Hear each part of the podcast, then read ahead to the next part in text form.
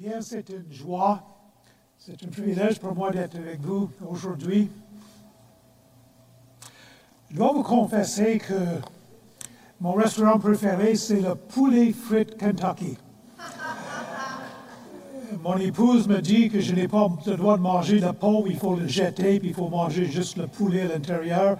Mais je dois vous dire que je préfère le pot. Peut-être que vous ne savez pas que le colonel Sanders est un des excellents exemples de la persévérance.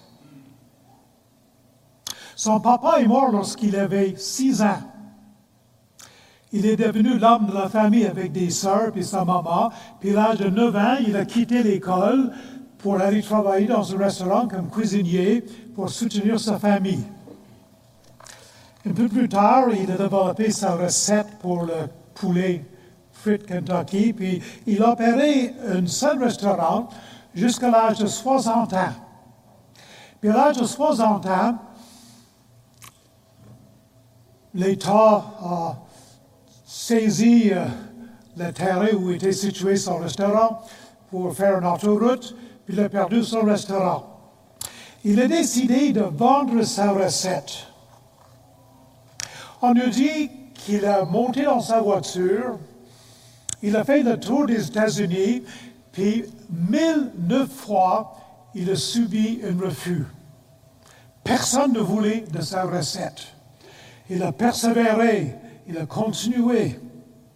La mille dixième fois, quelqu'un a acheté sa recette. Il vendait des enveloppes de sa recette euh, euh, scellée, de sa recette secrète pour ne pas qu'on le copie, pour pas qu'on l'analyse. Puis aujourd'hui, euh, j'ai eu le privilège de voyager en Europe, en Amérique du Sud, partout en Amérique du Nord et même dans l'Est, l'extrême Est, Singapour, dans cette région-là. Puis il y a des poulets frites Kentucky partout. C'est toujours pareil, c'est toujours bon. Persévérance. Il me semble qu'on vit dans une société, ce n'est pas nouveau, ça existait dans le temps de l'apôtre Paul, ça existait dans le temps des, des enfants d'Israël dans le désert, dans leur vie de nation où on manque de persévérance. Le dictionnaire nous dit que la constance, c'est obstination, ténacité, acharnement. C'est le contraire de l'abandon, désistement, découragement. Euh, ça vient d'un mot latin qui a peut-être le sens aller au-delà. Aller au-delà. Et ce matin, nous sommes devant un passage des Écritures dans 2 Corinthiens chapitre 6, si vous voulez ouvrir vos Bibles ou vos tablettes. Si vous ouvrez vos tablettes, vos téléphones, vous l'ouvrez à 2 Corinthiens 6 et vous regardez pas les nouvelles. 2 Corinthiens chapitre 6, nous allons regarder les 13 premiers versets. Nous avons un exemple de persévérance dans la personne de l'apôtre Paul et nous allons voir l'attitude de vie, style de vie, vie spirituelle, vie intérieure, qui a permis à cet homme-là de vivre une telle persévérance. Nous lisons à partir du verset 1er, 2 Corinthiens chapitre 6. 2 Corinthiens 6, verset 1er. Puisque nous travaillons, puisque nous travaillons avec Dieu, nous vous exhortons à ne pas recevoir la grâce de Dieu en vain. Car il est dit, au temps favorable, je t'ai exaucé. Au jour du salut, je t'ai secouru. Voici maintenant le temps favorable. Voici maintenant le jour du salut. Nous ne voulons scandaliser personne en quoi que ce soit, afin que le ministère ne soit pas un objet de blâme. Mais nous nous rendons recommandables à tous égards, comme serviteurs de Dieu, par beaucoup de patience dans les tribulations, dans les calamités, dans les détresses, sous les coups, dans les prisons, dans les séditions, dans les travaux, dans les veilles, dans les jeûnes, par la pureté, par la connaissance, par la longanimité, par la bonté, par l'Esprit Saint par l'amour sincère, par la parole de vérité, par la puissance de Dieu, par les armes offensives et défensives de la justice, au milieu de la gloire et de l'ignominie, au milieu de la mauvaise et de la bonne réputation, étant regardés comme des imposteurs, des imposteurs, quoique véridiques, comme inconnus, quoique bien connus, comme mourants. Et voici nous vivons, comme châtiés, quoique non mis à mort, comme attristés, et nous sommes toujours joyeux, comme pauvres, et nous enrichissons toujours, comme n'ayant rien, et nous possédons toutes choses, élargies. Excusez, verset 11. Notre bouche s'est ouverte pour vous, Corinthiennes. Notre cœur s'est élargi vous n'y êtes point à l'étroit, mais c'est votre cœur qui s'est rétréci pour nous. Rendez-nous l'appareil. Je vous parle comme mes enfants. Élargissez aussi votre cœur. Notre esquisse, on va faire une introduction à ce passage. On va regarder au verset premier un privilège. Au verset 2, on va regarder un plaidoyer. Et au verset 3, Paul va exprimer son désir de ne jamais être en scandale. Dans les versets 4 à 7, nous avons son endurance, son patience. Je vais utiliser le mot endurer parce que c'est probablement le meilleur mot pour traduire l'idée dans l'original ici. Mais je vous confesse que pour moi, anglophone que je suis, mais qui vit au Québec depuis 55 ans, plus que ça, 57 ans, euh, endurer a quand même un sens de supporter quelque chose, quelqu'un qui est difficile à supporter, hein? je l'endure, je l'endure. Mais ce n'est pas ce sens-là. C'est le sens de, euh, de, d'être patience, d'être patient. Dans les versets 8 et 10, nous avons les paradoxes. Et dans les versets 11 et 13, nous avons un plaidoyer pour la réconciliation. On va tirer une conclusion. Comme introduction, je vous rappelle que Paul avait fondé l'Église à Corinthe, puis il avait passé quelque part comme deux ans, deux ans et demi. Euh, pas souvent qu'il a passé autant de temps dans une Église. Puis après son départ, des leaders euh, de l'extérieur et peut-être même de l'intérieur avaient commencé à attaquer Paul et son enseignement. Et Paul a écrit au moins quatre lettres à cette Église-là, et les épîtres de 1 et 2 Corinthiennes, que nous regardons ce matin, ils ont été inspirés par Dieu, ils font partie du canon biblique, ils font partie de la parole de Dieu. Et les deux autres, dans la providence de Dieu, ont été perdus. Ils n'ont aucune valeur donc pour l'Église aujourd'hui. Et j'ai préparé un cliché, c'est pas vrai, je l'ai volé de Matthieu 40. Euh, qui démontre un peu la relation de Paul avec Corinthe. Euh, Paul a fondé l'église de Corinthe. Euh, on voit ça dans Acte 18. Il a passé quelque part entre 18 mois puis 30 mois de ministère. Environ 52 après la naissance de Jésus. Après ça, il écrit une lettre qu'on appelle Corinthienne A, que nous ne possédons pas. Mais Paul fait référence à cette lettre dans 1 Corinthiens chapitre 5, verset 9. Il écrit Corinthiens B, qui est 1 Corinthiens dans notre Bible, écrit d'Éphèse, environ dans l'année 55. Puis après ça, il a fait une deuxième visite, qu'on appelle le fiasco, une visite qui a mal été, qui est finie en chicane puis blessure. Il écrit une troisième lettre qui s'appelle Corinthiens C, une lettre sévère. Dans, dans, dans, dans cette lettre, il reprend sévèrement l'Église. Il y fait référence dans 2 Corinthiens chapitre 12. Et une quatrième lettre dans 2 Corinthiens que nous avons devant nous. Et ensuite, il écrit, il a visité une troisième fois l'église de Corinthe, et c'est là qu'il écrit la lettre de Romains. Voilà une esquisse de sa, son expérience avec l'église. Maintenant, il faut comprendre que Paul est apôtre, l'un des douze appelés par Dieu pour fonder son église. Non seulement que Paul est apôtre, mais il est l'apôtre au nom juif. Dieu lui avait révélé son message et celui de l'Évangile.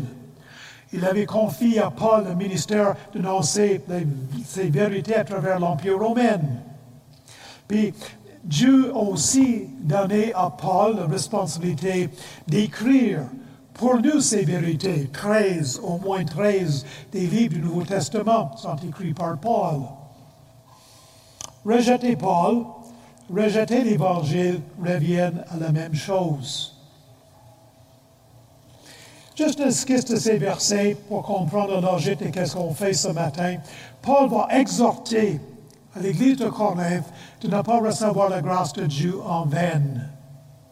Paul annonce le point principal de ces versets dans les versets 3 et 4, puis il fait une présentation du style de vie et du ministère de Paul. Vous êtes ici aujourd'hui et vous voulez servir le Seigneur. Nous avons dans ce chapitre un exemple par excellence de quel style de vie, quel style de ministère plaît au Seigneur.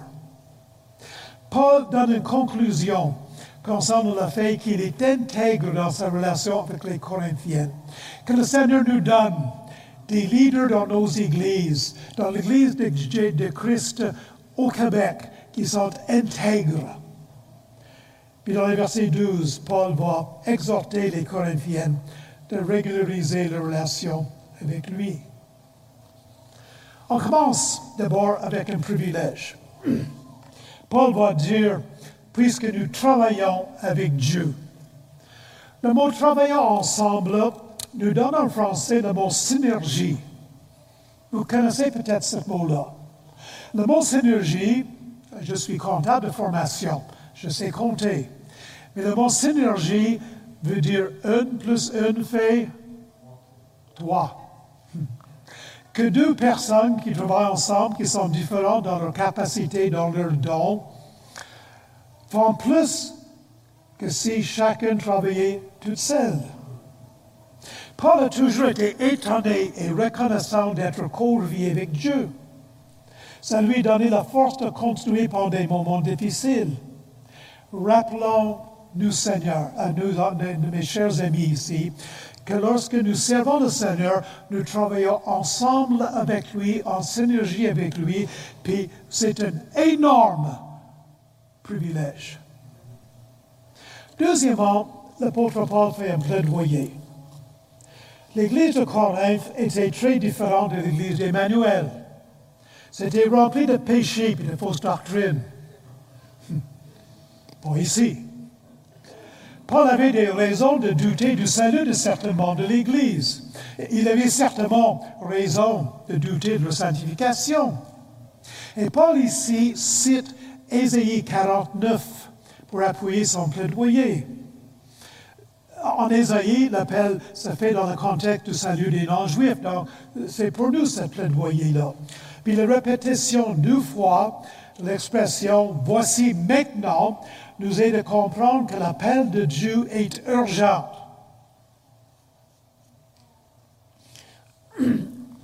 Nous sommes en train de changer les armoires dans notre maison. On se rend compte que avec notre santé, un de ces jours, peut-être bientôt, on va être obligé de changer de, style de vie.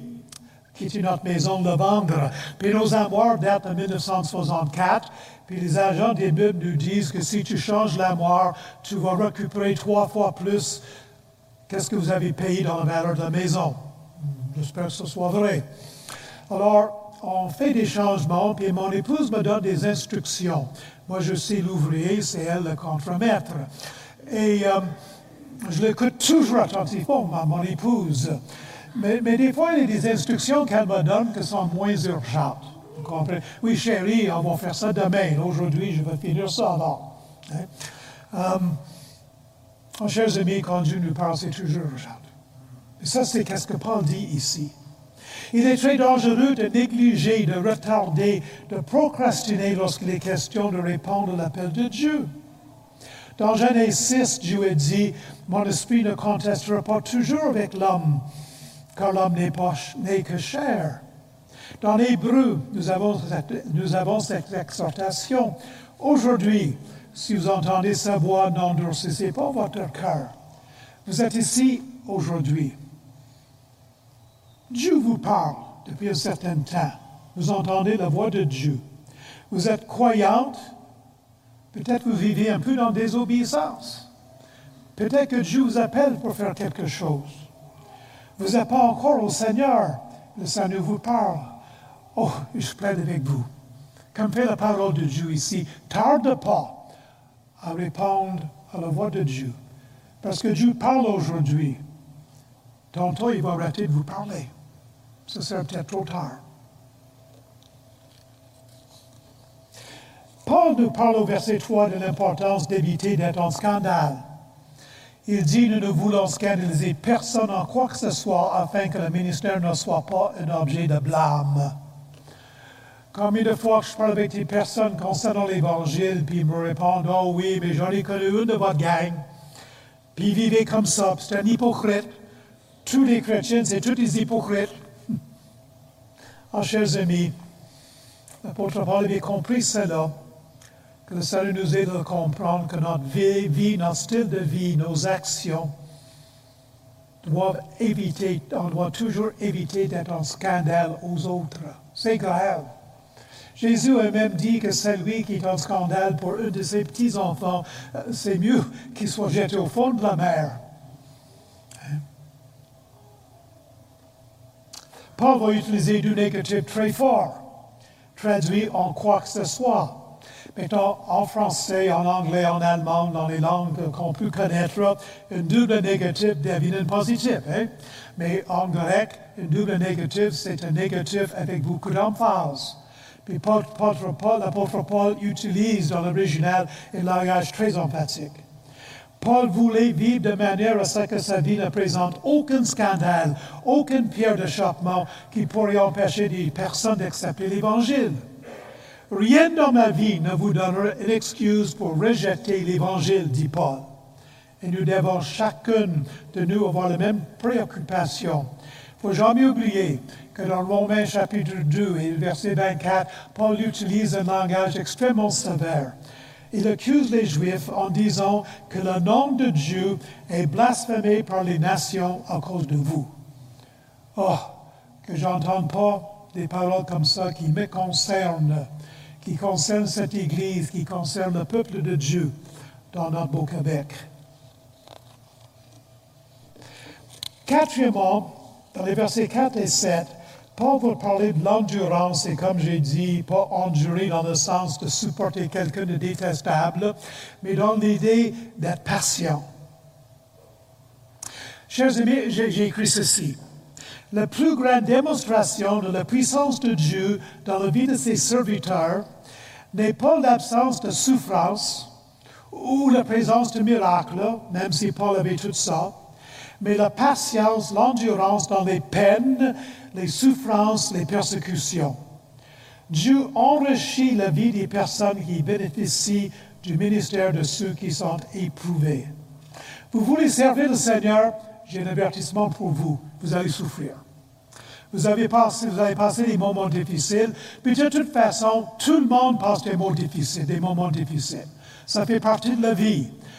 Nous vivons dans un monde, nous faisons partie d'une race qui est sous le péché, péché. Nous sommes péchés par naissance, nous sommes pécheurs par naissance, nous sommes pécheurs par habitude.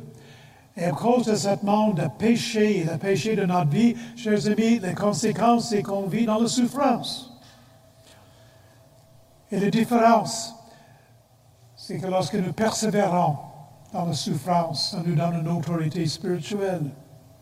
Mais le but principal de Paul ici, même si c'est un de ses buts, le but principal, c'est pas le renouvellement des sentiments des Corinthiens envers lui, mais c'est un engagement renouvelé envers l'Évangile qu'il prêche de leur part. La patience de Paul dans la souffrance démontre que sa vie et son ministère travaillent ensemble avec Dieu afin de répondre à l'appel de ne pas recevoir la grâce de Dieu en vain. Paul n'a pas reçu la grâce de Dieu en vain. Mais dans, les versets 4 et 5, on présente des aspects négatifs. Dans les versets 6 et 7, nous allons voir des aspects positifs. Et dans ces versets-là, il y a trois groupes et trois aspects négatifs et trois groupes d'aspects positifs.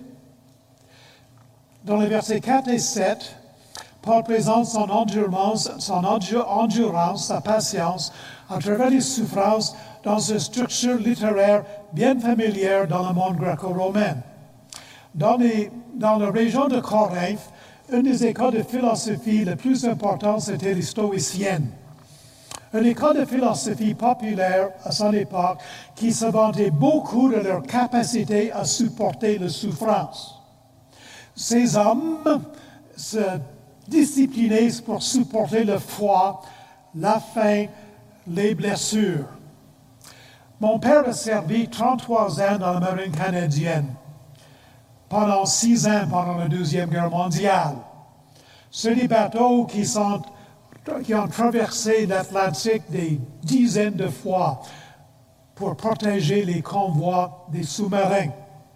Mon père est parti au nord de l'Angleterre puis de Norvège pour aller à Murmansk en Russie pour escorter des bateaux qui portaient des armes aux Russes. Il faisait froid.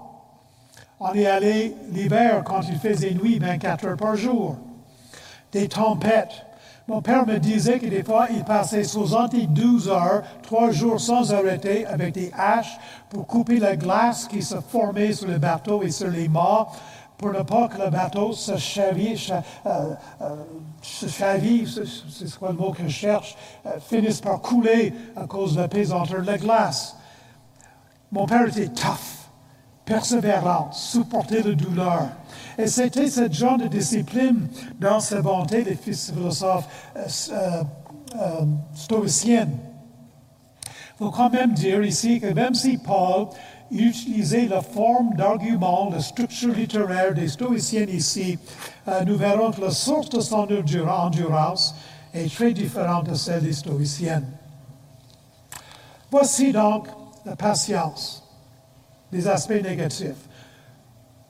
Trois groupes de trois. D'abord, il dit dans les tribulations. Paul dit dans les tribulations, je suis persévérant. La tribulation, c'est des souffrances spirituelles, physiques et émotionnelles. Il en a vécu, battu, souffrir. Dans la souffrance, dans les tribulations, il a persévéré. Il dit après, dans les calamités, difficultés de la vie, il arrive des choses difficiles. Paul a souffert. Il a persévéré. Après ça, il dit dans les détresses. Ce mot détresse est intéressant. Ça parle des personnes qui sont claustrophobes, des personnes qui n'aiment pas être restreints, être dans des, endroits où c'est difficile d'échapper. Je vous dis que mon papa était dans la marine. Il a servi sur 15 bateaux différents. Euh, je suis en train d'écrire son histoire. J'ai réussi à avoir son, dossier du gouvernement euh, du ministère de, la Défense pour savoir son expérience. Entre 15 et 20 bateaux. Mais il n'a jamais voulu travailler sur un sous-marin. Euh, deux fois dans ma vie, j'ai visité un sous-marin. À Los Angeles, il y a un sous-marin russe. À New York, il y a un sous-marin américain que j'ai visité. Et euh, je peux vous dire que c'est comme ça.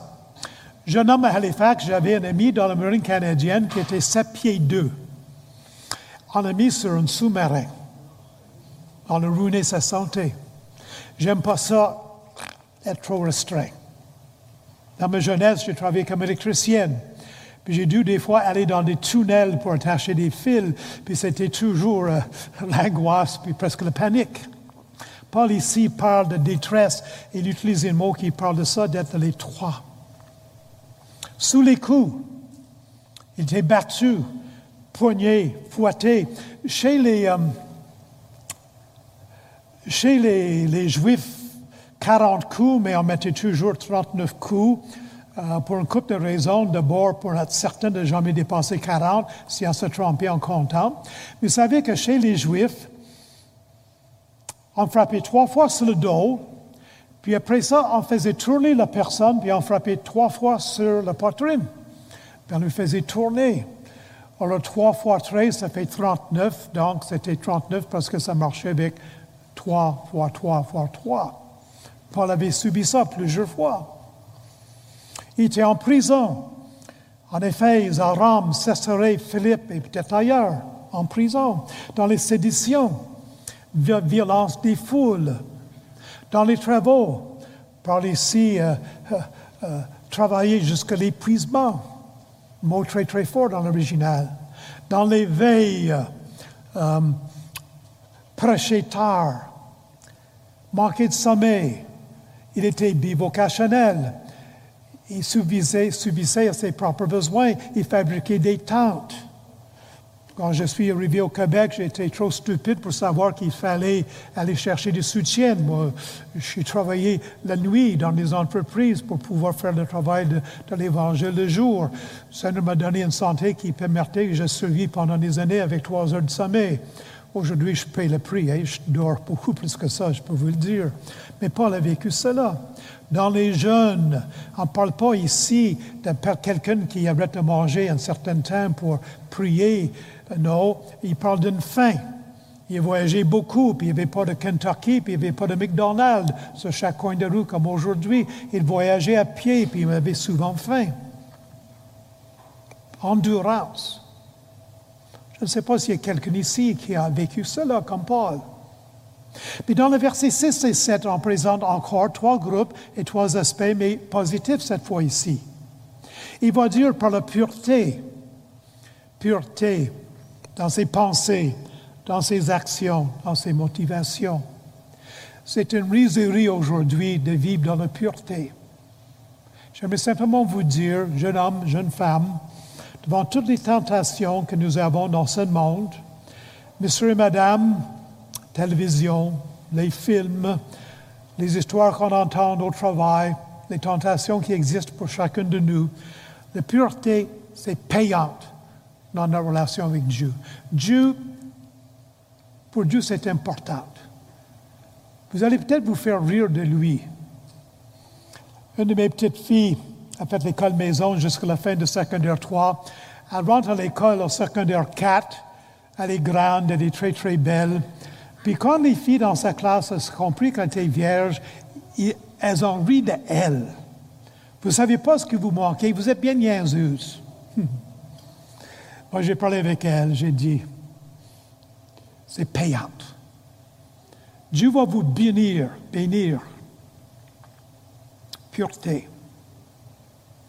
par la connaissance.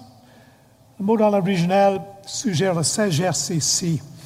Euh, dans le monde grec, la connaissance, c'était des choses qu'on savait. Dans le monde hébreu, la connaissance, c'était une façon de vivre, savoir vivre.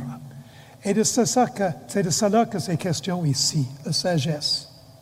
La longanimité, tolérer les autres. Pas toujours facile de vivre avec les autres. Pas toujours facile de travailler avec les autres dans l'Église locale, au travail, dans nos familles parfois. Patience avec les autres. Par la bonté, bonté envers les autres, gentillesse en action. Que le Seigneur nous donne d'être bon. Je, vis, je regarde la vie de notre Seigneur Jésus-Christ.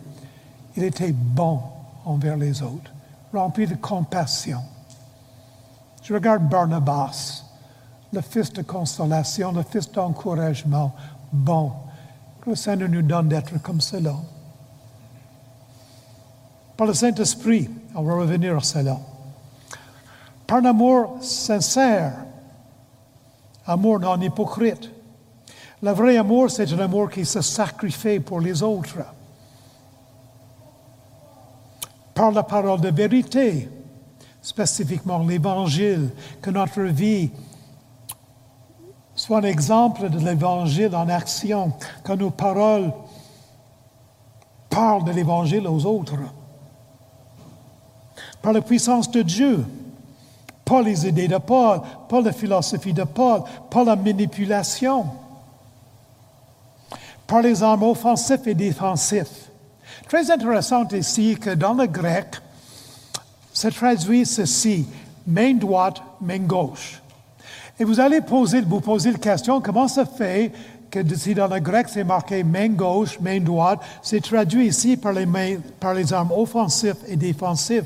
Mais nous avons ici euh, une expression, euh, une façon de parler qui est basée sur le vécu de l'Église de Corinthe et de tout l'Empire romain, parce que vous savez qu'il y avait des soldats romains partout. Qu'est-ce qu'il y avait dans la main droite d'un soldat romain? Quoi? Une épée. Qu'est-ce qu'il y avait dans la main gauche d'un soldat romain? Quoi? Un bouclier. Lorsque vous comprenez comment la main droite, donc, c'est une arme offensive, la main droite, c'est une arme défensive, et c'est pour cela que c'est traduit comme ça, puis je pense que c'est un bon choix ici. Quand on traduit d'une langue à l'autre, des fois, c'est pas facile, pas facile. Je reviens ici, au milieu, je l'ai mis en couleur par le Saint-Esprit. Avez-vous remarqué que c'est en plein milieu, quatre avant, quatre après? J'ai parlé tantôt des stoïciennes qui se vantaient de leur, qu'ils étaient durs avec leur corps, persévérantes, supporter la foi, la souffrance, les blessures, l'orgueil. Hmm. Ils se prenaient pour quelqu'un. Leur source de persévérance, leur source d'endurance était leur caractère fort. Pour l'apôtre Paul, il il prend peut-être. Vous pouvez lire sur les stoïciennes une structure littéraire comme ça. Mais l'apôtre Paul était différente. Le sujet, la, source de sa persévérance était sa relation avec Dieu, le Saint-Esprit qui demeurait en chez lui, marcher selon la direction du Saint-Esprit relevé dans la parole de Dieu. On ne peut jamais séparer le travail du Saint-Esprit de la parole de Dieu. Voilà la source de la persévérance de l'apôtre Paul, le Saint-Esprit dans sa vie. Que ce soit ainsi chez nous. Après ça, nous avons des paradoxes dans le verset 10. Encore une fois, on a neuf ici, trois groupes de trois. Des façons dont il est dénigré, critiqué par des personnes mal informées qui le jugent. Il dit au milieu de la gloire et du déshonneur. L'apôtre Paul est avec le Seigneur aujourd'hui. Bientôt, je pense qu'on aura la résurrection, puis son corps s'est réuni avec son esprit, son âme.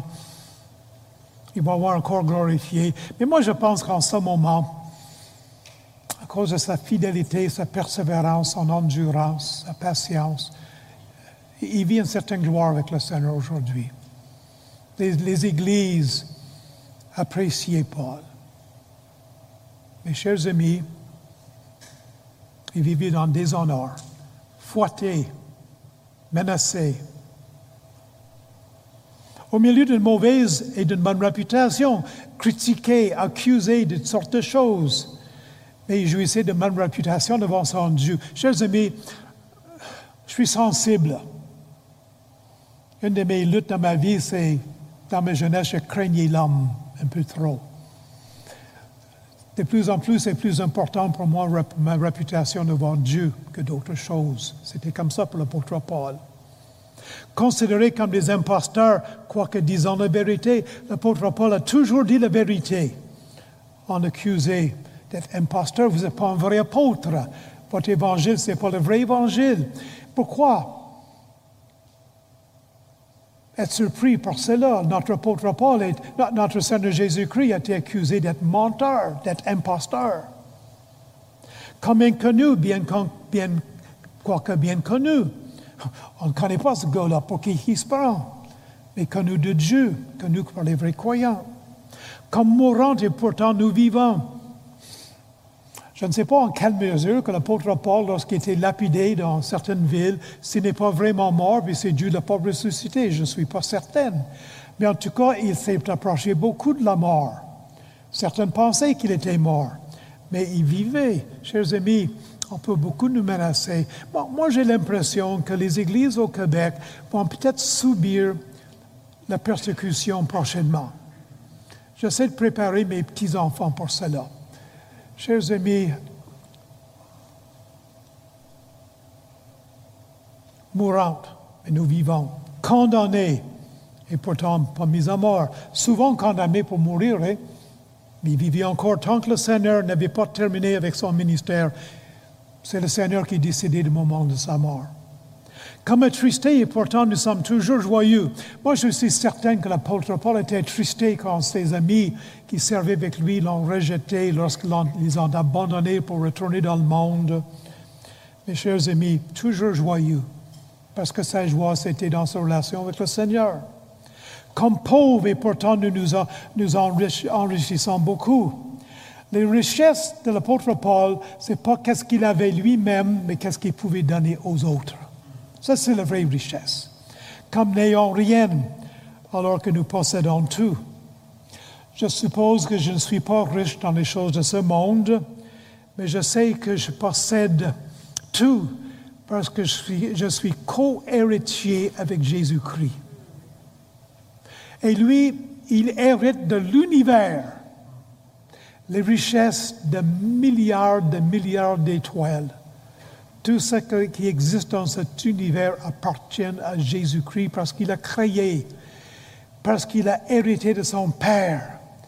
Et nous, nous sommes co-héritiers, nous sommes adaptés. Nous sommes ses frères. Et nous possédons avec Christ l'univers complet. M'en fous bien que je suis pauvre pour les quelques 80 ou 85 ans que je vis sur cette terre. N'ayons rien alors que nous possédons tout. Au verset 11 et 13, l'apôtre Paul tourne vers la réconciliation. Parce que l'Église de Corinthe était un peu en guerre avec Paul, au moins certains des membres.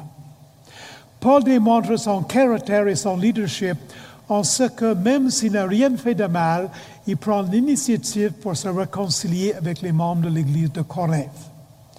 Ça, c'est difficile.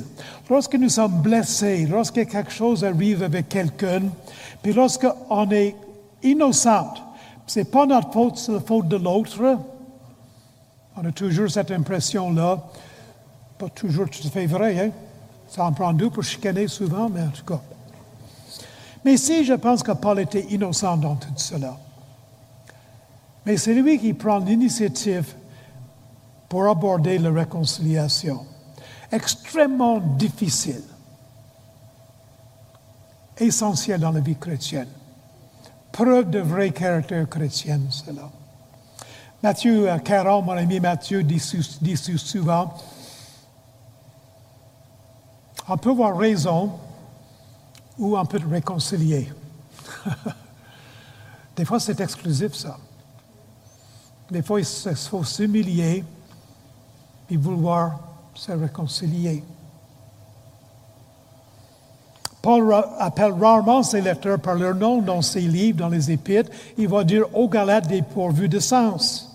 Parce que les Galates, ils étaient vraiment, en tout cas, ils vivaient des choses dangereuses. Vous le savez vous-même, Philippien, il aimait tellement l'église de Philippe qu'il avait été tellement généreux envers lui. Puis ici, il dit aux Corinthiennes, on ne la voit pas nécessairement dans la Bible seconde, on la voit dans la traduction Darby, par exemple. Paul, Paul ici, leur parle de ses tripes. Il déverse, déverse toutes ses émotions. Paul, il dit pas, écoute les gars, vous n'avez vous avez pas été correct avec moi, maintenant vous avez l'opportunité de vous excuser. Non, il parle avec ses tripes, il les aime. C'est ça qui motive son désir de réconcilier. Et remarquez ici l'honnêteté de Paul. Sa bouche est ouverte. Il ne crache rien qui leur serait utile pour leur développement, pour leur croissance, même si ça pouvait leur déranger. Chers amis, vous avez des bergers dans cette Église. Et des fois, le berger doit dire des choses peu agréables aux brebis. Le berger a besoin de courage et de sagesse. Et les brebis doivent apprendre à écouter et accepter. Êtes-vous prêt à accepter des conseils, des reproches, des corrections de la part de vos bergers? Ou est-ce que vous allez bouder, puis changer d'église, puis rester chez vous, puis couper le dîme? Quand quelqu'un ose vous dire vos petites vérités. Les bergers sont là pour ça. Respectons cela. Remarquez aussi l'affection de Paul. Dans son désir de réconciliation, il démontre l'affection. Mais ça, ça va loin, ça. Quand quelqu'un nous aime, et c'est évident, ça, change notre cœur. Il dit notre cœur est élargi. Vous n'êtes pas à l'étroit dans notre cœur. Pas, on n'est pas restreint dans notre amour pour vous. L'attitude des Corinthiens avait profondément blessé Paul, mais il n'est pas devenu amer. Il les aime toujours. Ça, c'est une marque de maturité chrétienne extraordinaire. Il ne cherche pas la vengeance. La vengeance, chers amis, depuis le premier péché, depuis Caïn, depuis Lamech, marque l'humanité. La vengeance est à la source de beaucoup de guerres. Euh, j'ai le privilège de voyager au Congo pour enseigner des millions de Congolais détruits dans les années 90 par une guerre civile, 6 millions, 7 millions, on ne sait pas combien, détruits, vengeance entre tribus. Voilà l'attitude d'un vrai berger, refusé de chercher la vengeance. Remarquez l'affection de Paul. Oh, chers amis, un amour non réciproque fait très, très mal. Très mal. Le plaidoyer de Paul au verset 13, oh, je vous aime. Répondez à mon amour par votre amour. Paul leur donne le bénéfice de doute concernant leur salut, mais il les exhorte à répondre à son amour pour eux. La profonde souffrance de Paul ici est l'évidence même de la pureté de ses motivations, de son amour pour ses enfants spirituels. En conclusion, quelques pensées. Vous voulez servir le Seigneur? L'Évangile exige que celui qui annonce, qui annonce l'Évangile incarne les vérités centrales de la mort et de la résurrection du Christ. Une personne qui n'a jamais souffert ne fait pas un bon berger, ne fait pas un bon pasteur. Pour lui servir le Seigneur, attention, je vous avertis, comme étudier la Bible, comme faire des cours. Un des instruments dans le Seigneur va se servir pour vous former, c'est la souffrance. Ainsi, l'autorité morale du ministère de Paul, qu'il défend de plusieurs reprises devant les Corinthiennes, se base sur le fait que la mort de Christ est reproduite, pour ainsi dire, dans la mort, dans sa mort, comme les souffrances encourues dans le ministère et dans la résurrection, c'est-à-dire, la délivrance de ses souffrances par la puissance de Dieu. Regarde la vie de Paul, comme notre Seigneur il a souffert, comme le Seigneur a été délivré de ses souffrances. Il faut aussi que cela soit vrai pour nous. L'endurance, la patience, plus que la souffrance. Chers n'importe qui peut souffrir. Vos voisins, vos amis au travail, ils souffrent tous. Souffrir, subir la souffrance prouve rien. Une preuve de maturité chrétienne, de compétence pour être un leader chrétien, c'est la patience à travers la souffrance. Vous voulez être leader, vous allez très probablement subir le rejet, l'incompréhension, de fausses accusations, la trahison par des amis, la souffrance. Chers amis, Jésus-Christ, Fils de Dieu, deuxième personne de la Trinité, qui est venu pour nous sauver, a subi toutes celles-là. Pourquoi qu'on pourrait oser croire que ce ne sera pas comme ça pour nous? Vous devrez répondre par l'amour envers ceux qui sont injustes envers vous et par la persévérance. N'oubliez jamais que sur le quoi Jésus a prié, Seigneur Dieu, mon Père, pardonne-leur. Ils ne savent pas ce qu'ils font. À long terme, l'attitude que vous allez démontrer dans la souffrance vous donnera l'autorité spirituelle nécessaire pour l'œuvre de Dieu. Enfin, dernier cliché. Ceux qui assistent, ils sont membres de cette Église. Vous avez des pasteurs, vous avez des anciennes. J'en connais un couple. J'en connais un ou deux assez bien. Assez pour savoir qu'ils sont imparfaits. Je ne vous dirai pas les imperfections, là. Mais assez pour savoir qu'ils ne vous servent pas pour l'argent. Ils ne vous servent pas pour la gloire. Ils ont des vrais cœurs de serviteurs. Je les aime beaucoup. Vous êtes chanceux. Ne soyez pas comme ces Corinthiens. Ils sont peut-être pas parfaits, mais c'est des bons bergers. Vous avez nombreuses raisons pour aimer les aimer et pour apprécier vos bergers. Ne soyez pas comme ces Corinthiennes qui ont rejeté Paul et apprécié les bergers que vous avez. Vous savez que ça fait partie de l'esprit de notre âge, puis je termine. Combien de temps que ça dure un gouvernement ici au Québec? Deux mandats?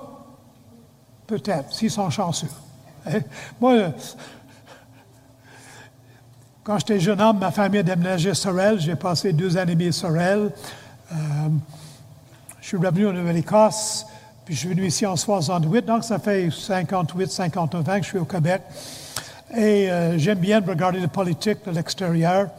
Puis c'est intéressant qu'il y ait des partis politiques qui n'existent plus, hein, euh, qui ont été élus, puis en grande majorité, puis euh, cinq ans après, ça n'existe plus. Euh, on est comme ça. Puis pas juste au Québec, au Canada, c'est comme ça aussi. Là. Hein? Je suis très curieux de savoir si M. Legault va avoir un troisième mandat, juste parce que je suis curieux. Hein. J'étais commissaire d'école pendant 30 ans. Je travaillais avec Danny, hein? Souviens-tu, Danny à Québec?